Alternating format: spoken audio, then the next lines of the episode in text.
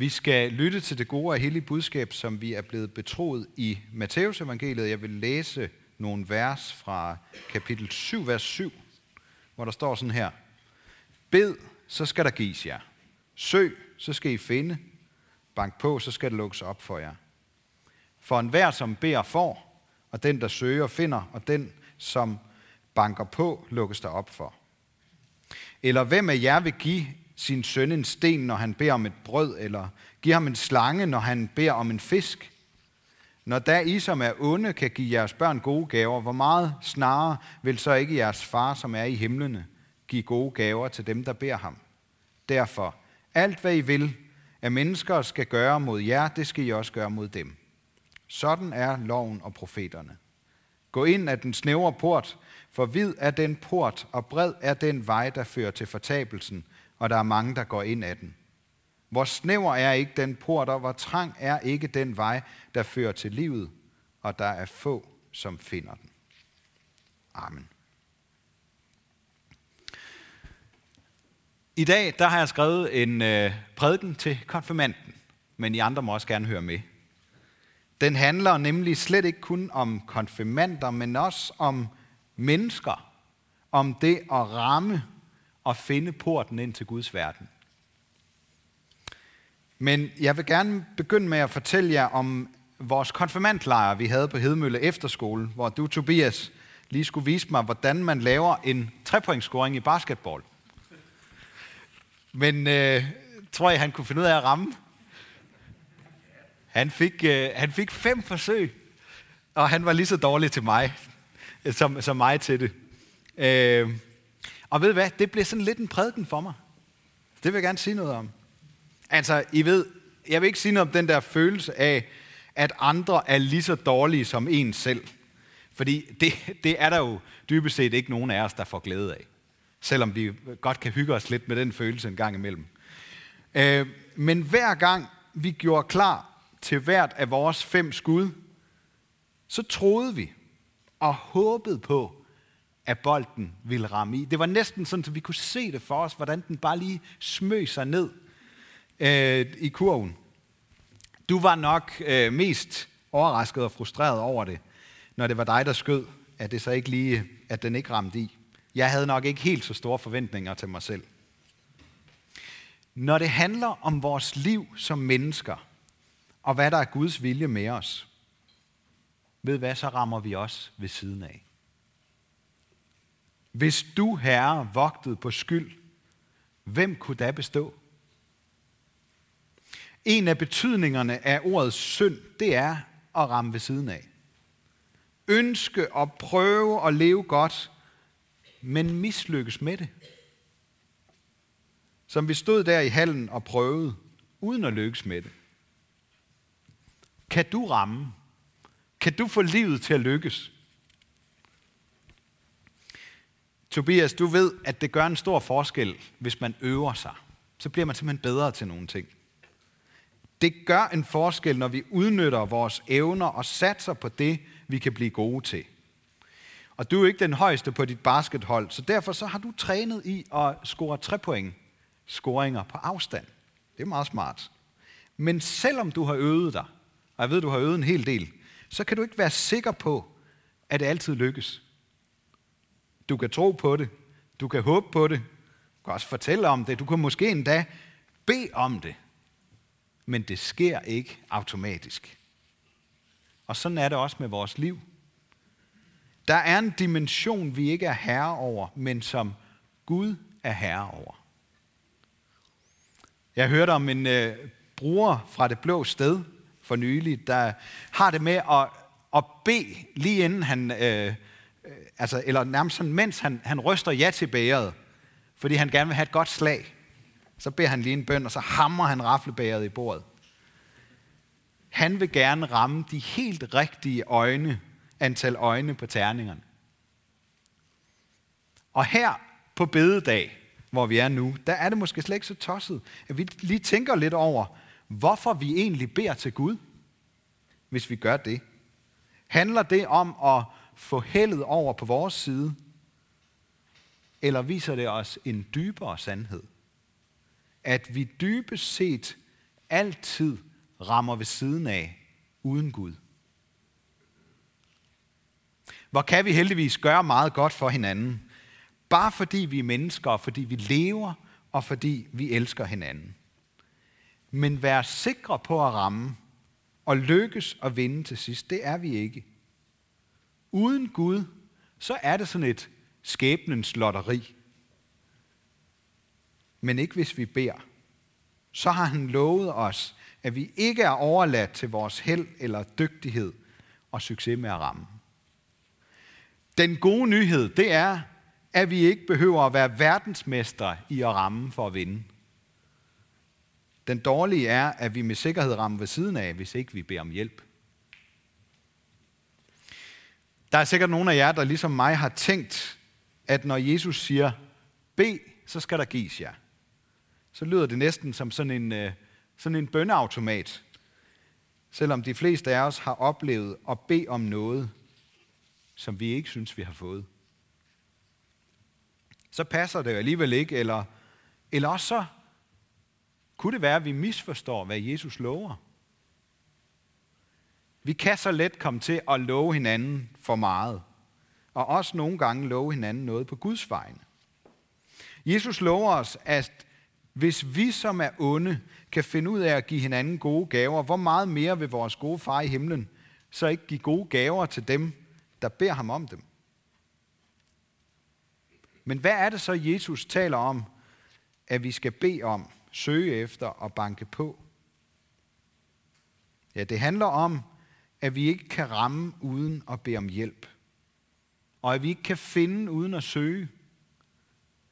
Og så skal vi banke på, før der bliver lukket op. Det kender vi godt.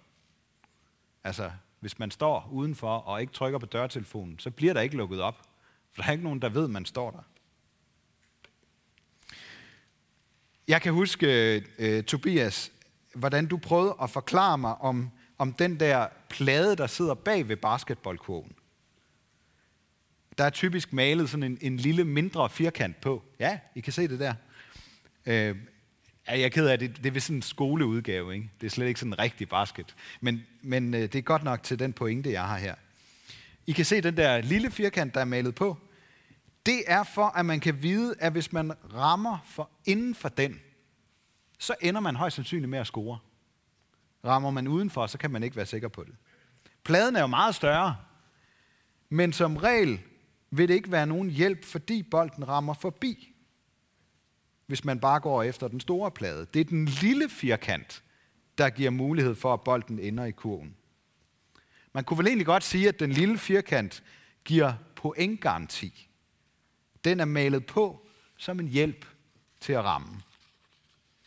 Og sådan er det også med bønden. Vi må bede om alt, hvad vi vil, og nogle gange så er vi heldige at få det. Men det, som vi altid, og som vi er blevet lovet at få, det er adgangen gennem den snævre port. Den vil Gud altid give os hjælp til at finde og lukke op, når vi banker på.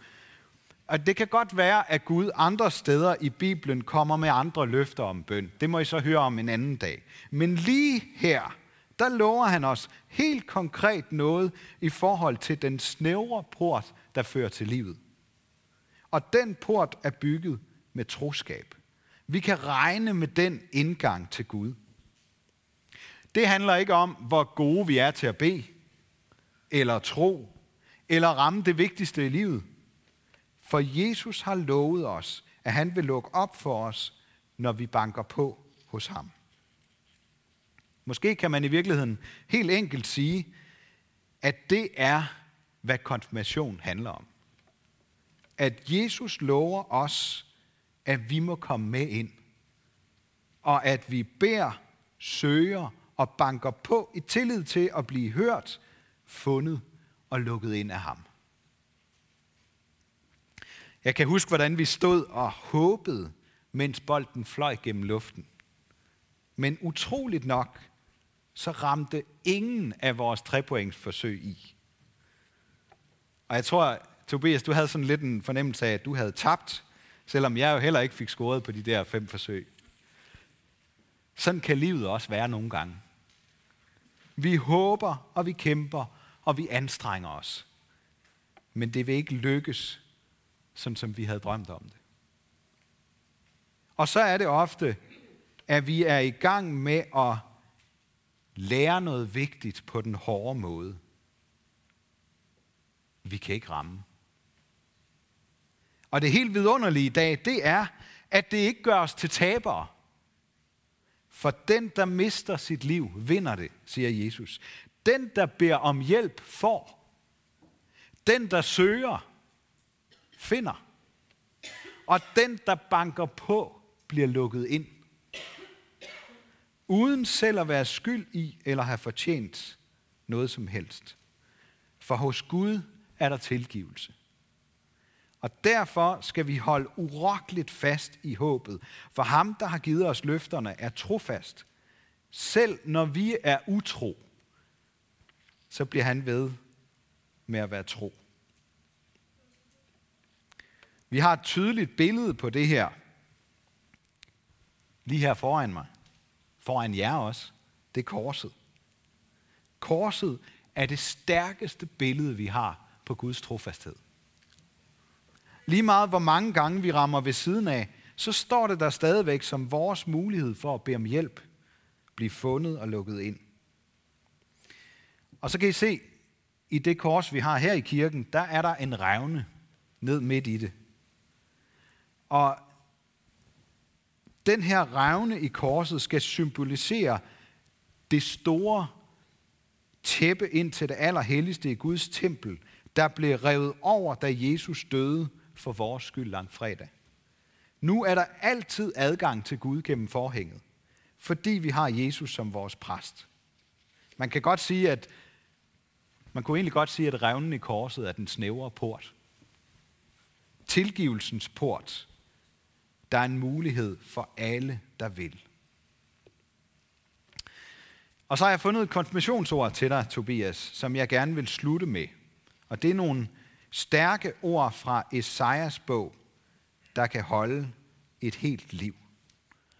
Og øh, jeg har også øh, et slide med, som sådan øh, tager, håber jeg, som sådan tager de to vigtigste ord fra dit konfirmationsord ud. Det lyder sådan her. For bjergene kan rokkes og højene vakle, men min troskab mod dig rokkes ikke, og min fredspagt vakler ikke, siger Herren, der viser dig barmhjertighed. Troskab og fredspagt. Hvis vi skulle leve op til det, så vil vi ramme ved siden af.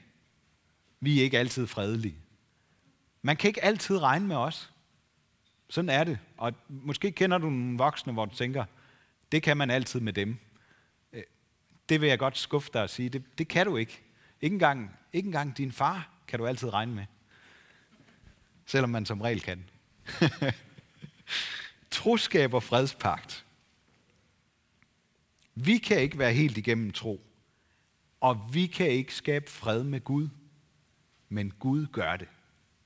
Han har gjort det på korset, og han vil gøre det i dit liv, fordi du har bedt ham om det. Din dåbspagt gør, at du kan leve i fred med Gud.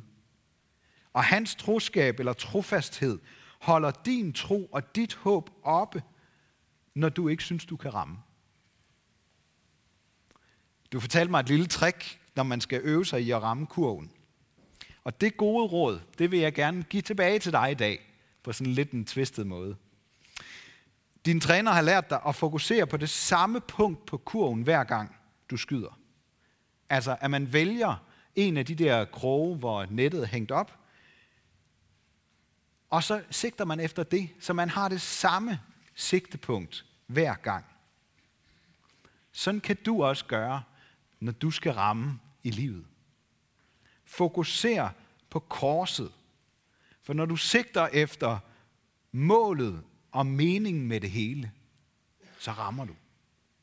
Tænk på Guds store kærlighed og trofasthed og tilgivelse og løfter. På hans fredspagt og troskab så vil du have de største chancer for at ramme, ramme det vigtigste i livet og nå i mål til sidst. Så tillykke med det ja, som du skal sige lige om lidt. Og jeg håber, det ja også kan inspirere os andre til at sige ja til Gud og til hans fredspagt. Ære være Gud, vores far, der har skabt os i sit billede. Ære være Guds søn, der tog vores straf, så vi kan leve i frihed. Ære være Helligånden, ham, der gør Guds kærlighed levende for os.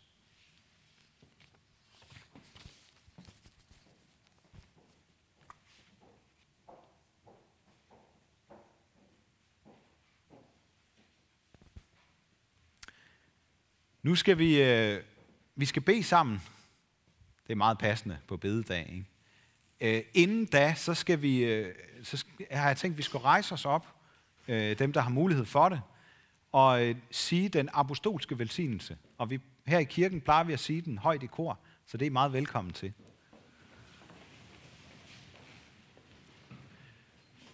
Hvor Herre Jesu Kristi nåde, Guds kærlighed og Helligåndens fællesskab være med os alle. Amen.